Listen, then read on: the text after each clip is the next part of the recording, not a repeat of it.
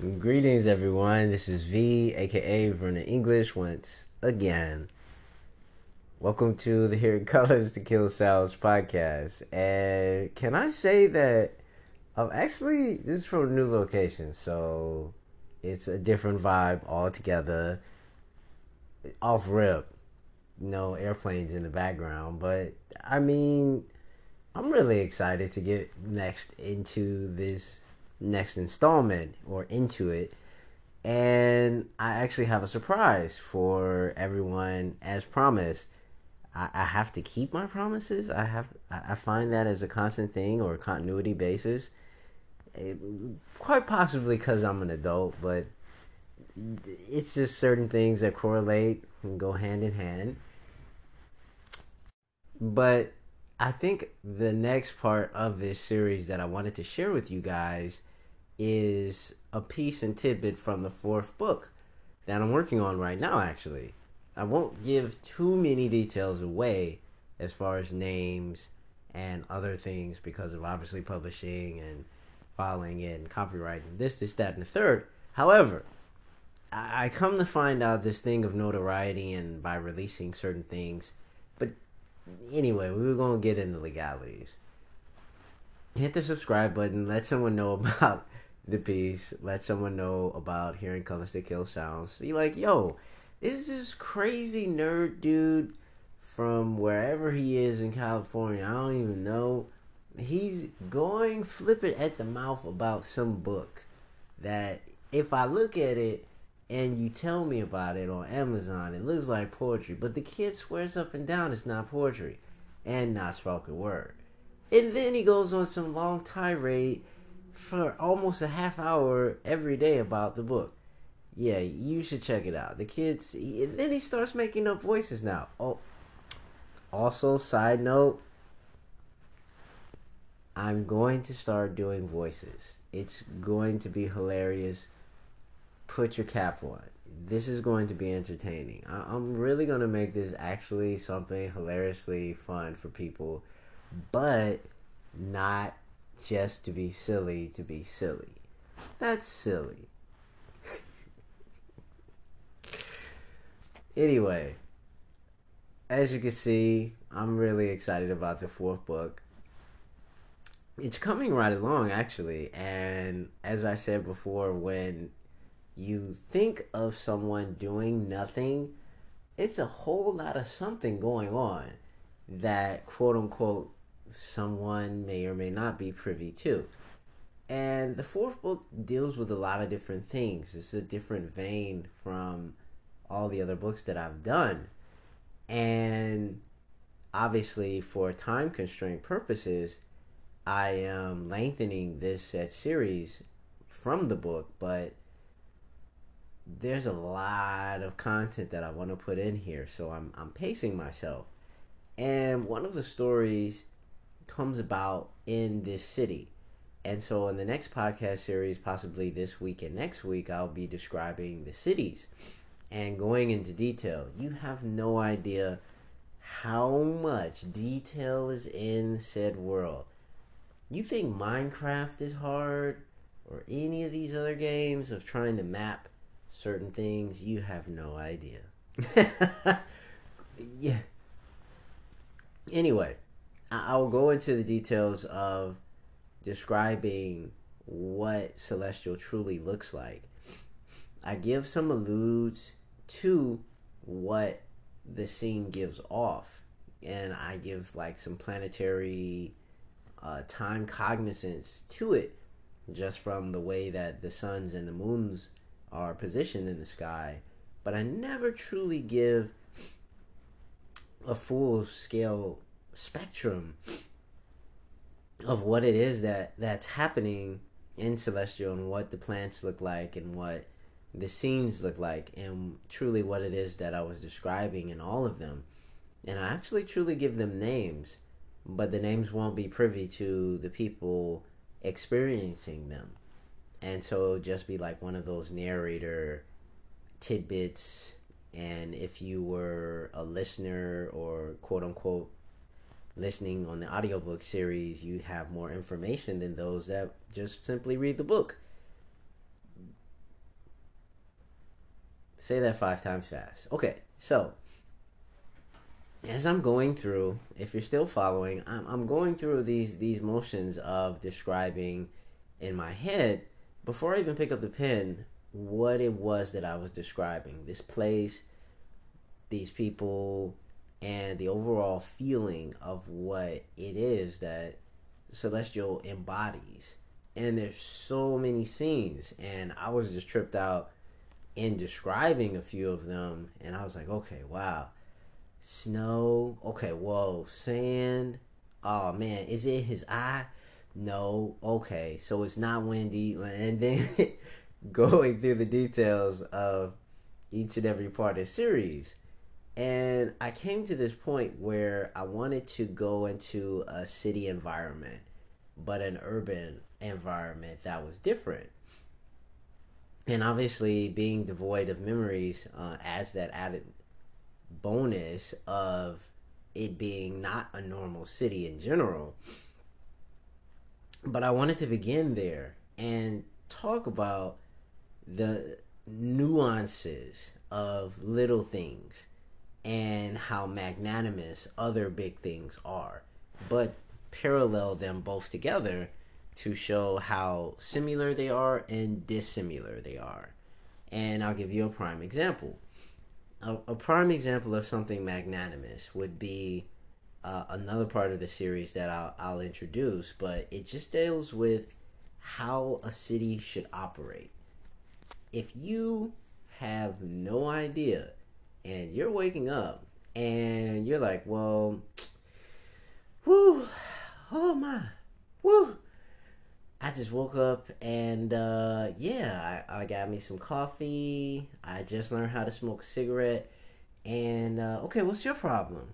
Oh wow, you have a family. You have you, what's a job like you, and then going through the motions of everything that goes with that. That's magnanimous. That's life changing. That's something that from that moment on and those choices determine the trajectory of the rest of said outcomes and it's a very makeshift a very quick-witted type of mentality and and I'll get into really really implicit details of why I chose that as the story.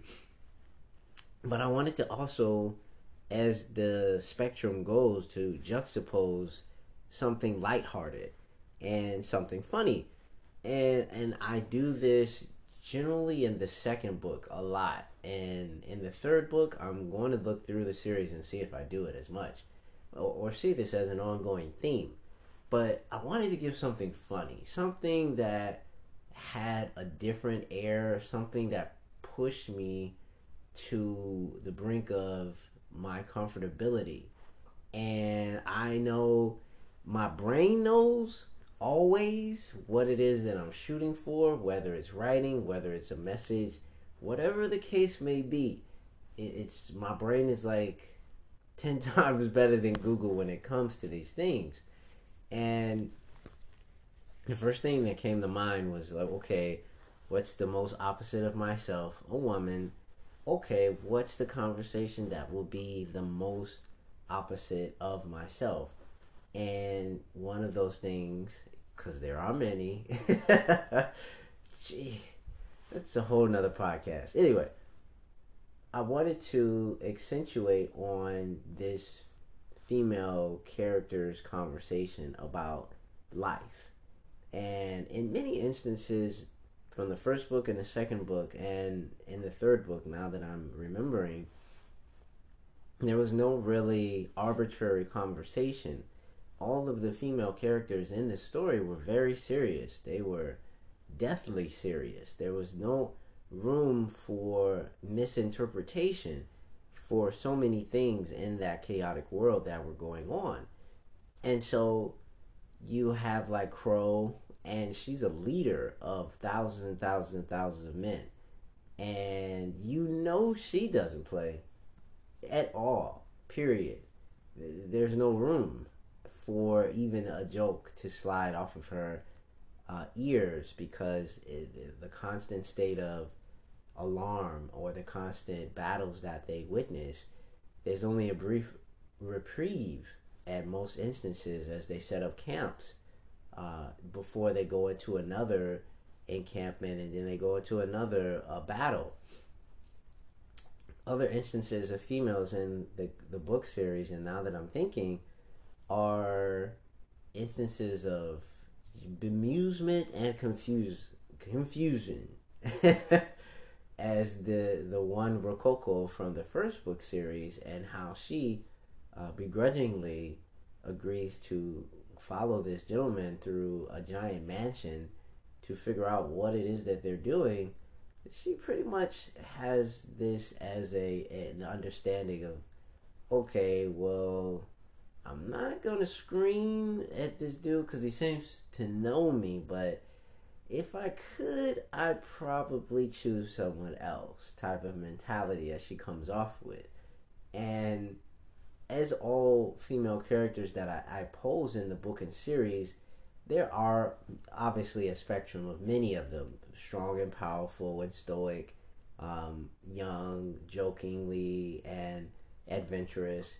But this one, this these particular characters in the fourth book now that I'm talking about this, I wanted to fashion them as if you've ever seen like Clueless, you you've seen that series or you not series but the movie.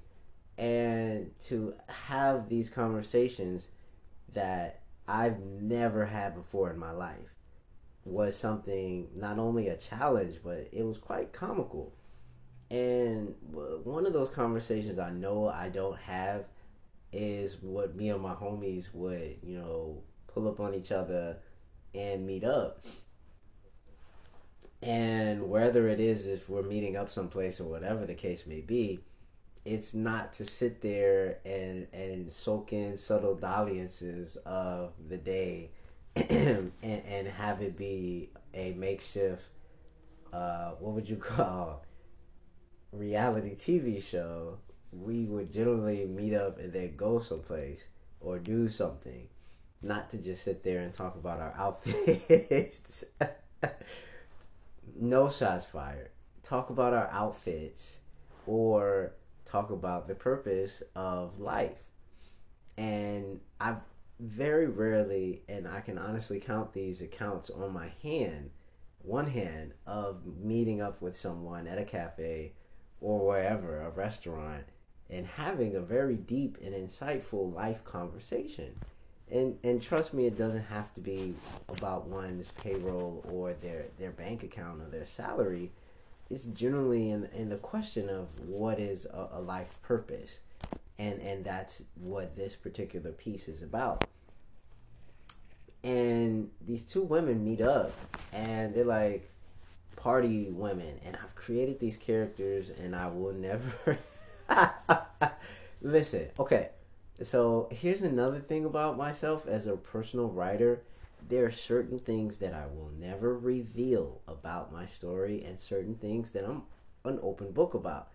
These two particular characters shall remain a mystery as to their influence and where they come from. But I like them. I like these characters. They're really, really cool. I'll go into the details of what they look like. But for now, all you need to know is that it's two beautiful women they're young and they're meeting up at a cafe to discuss what they want in life. That's all you need to know. Like, that's the basis out of a world of forgotten memories for someone to take their time out of their busy, busy schedule of figuring out things in their city. It's pretty much what everyone is doing at the same time, but at a phenomenal pace. And obviously certain stores and things are running or they're beginning to they're reestablishing what symbols mean all the same while communicating people are learning how to drive people are learning how to operate machinery other people instantly automatically start reaffirming what it was that they were doing just based off of where they started what they had on and their own fragmented memories and so this particular place obviously uh, operated as a cafe, and so that's where the girls remember, or were enticed to go and visit this place to sit down for a moment. And this particular city or society is different from all the other ones in Celestial.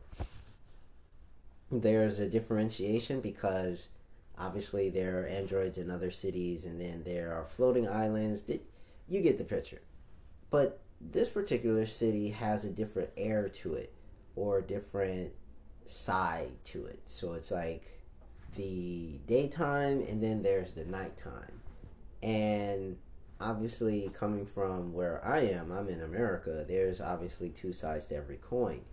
But I wanted to accentuate this by these women, obviously young, but then too beautiful. And so they're like, well, you know I'm fine, girl. So what you want to do? Well, and then hold on, bear with me for a second. This is one of those things. I told you I was going to update, and the more you guys respond, the faster it is that I come with content. So no one is to blame but yourself as the listener for this hilarious content that's happening right now. so basically, what she does is she's basically asking her friend about the purpose of life. And they're sitting there. And the one girl is like, Well, yo, I'm beautiful.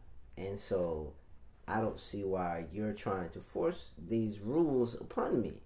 And so the premise of what they're meeting about is that all of the people in the city obviously forgot their memories, but there are certain people that have these parties. And it is not a themed party, it is not anything involving any set interest. It's just to get all of these people together and to enjoy these themselves um, to stave off all of that confusion. And so basically, they're like, well, why is there a dress code? That doesn't even make sense. A dress code for a party for women? And so, trust me, you have no idea how crazy my imagination goes throughout the daytime to come up with this stuff. So, bear with me, bear with me. So, basically, the women are gathering the reasons why they should still attend said party while someone is trying to confine or constrict what it is that they're trying to express outwardly.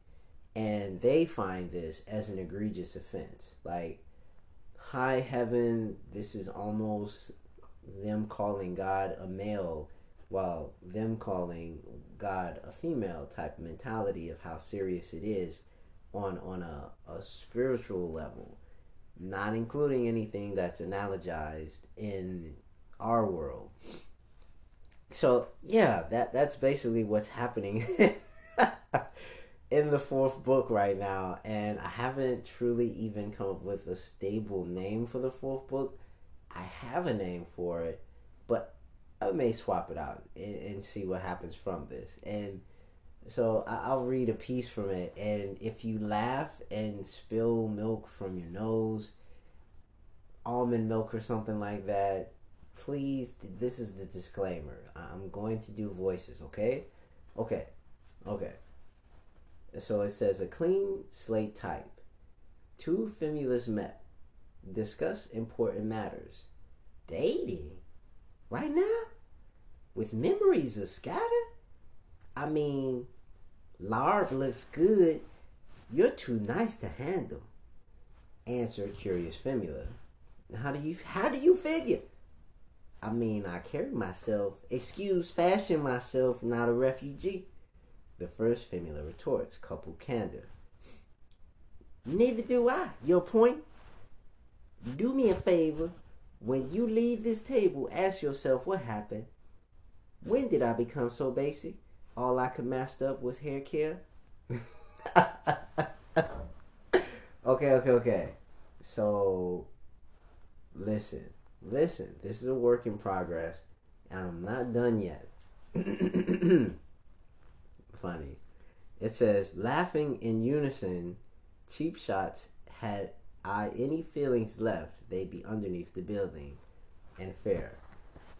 This is really going to develop into a different part of the series of the book where it's very lighthearted, very funny and mercurial with this and my voices, but there's a serious uh, dichotomy to it as well. And, and I'll go into it on the next part of the series if, not if, when. And it involves people being in the same city. However, on the guy side of it, they're trying to determine the entirety of the the entirety of the economy of the city and what that even means and how a city should operate how it should operate in conjunction to all the other cities and then what too? So it's kind of them as men asking these questions that the women are asking like what is life's purpose? Or what should it be? And how should one go about this on a daily basis versus just telling someone uh, what their purpose is? And, and, inevitably do you let them find it there's such a myriad myriad of questions to go through a, a list of so it, that's pretty much the serious side of it and then i'll go into the details but them being a, a band of different type of characters with specialties and these women and I'll actually now that I'm thinking about it, we'll tie these stories together. Are the lighthearted ones, the the jokingly going to parties, swagging out, like "Hey hey!" like enjoying the fact that people forgot their memories and utilizing it to the best of their abilities. So, yeah, this is V, aka Vernon English, a very silly gentleman indeed, swag and you can hit the subscribe button. The more and more you guys like the content, the faster it is that I upload, and be looking for more. That was just a tidbit from the fourth book. Trust me, we haven't even really gotten to the third book yet. We're still on the tip of the iceberg of all these things. So be looking for more, be looking for more, and thank you, thank you, thank you, thank you. Peace, peace.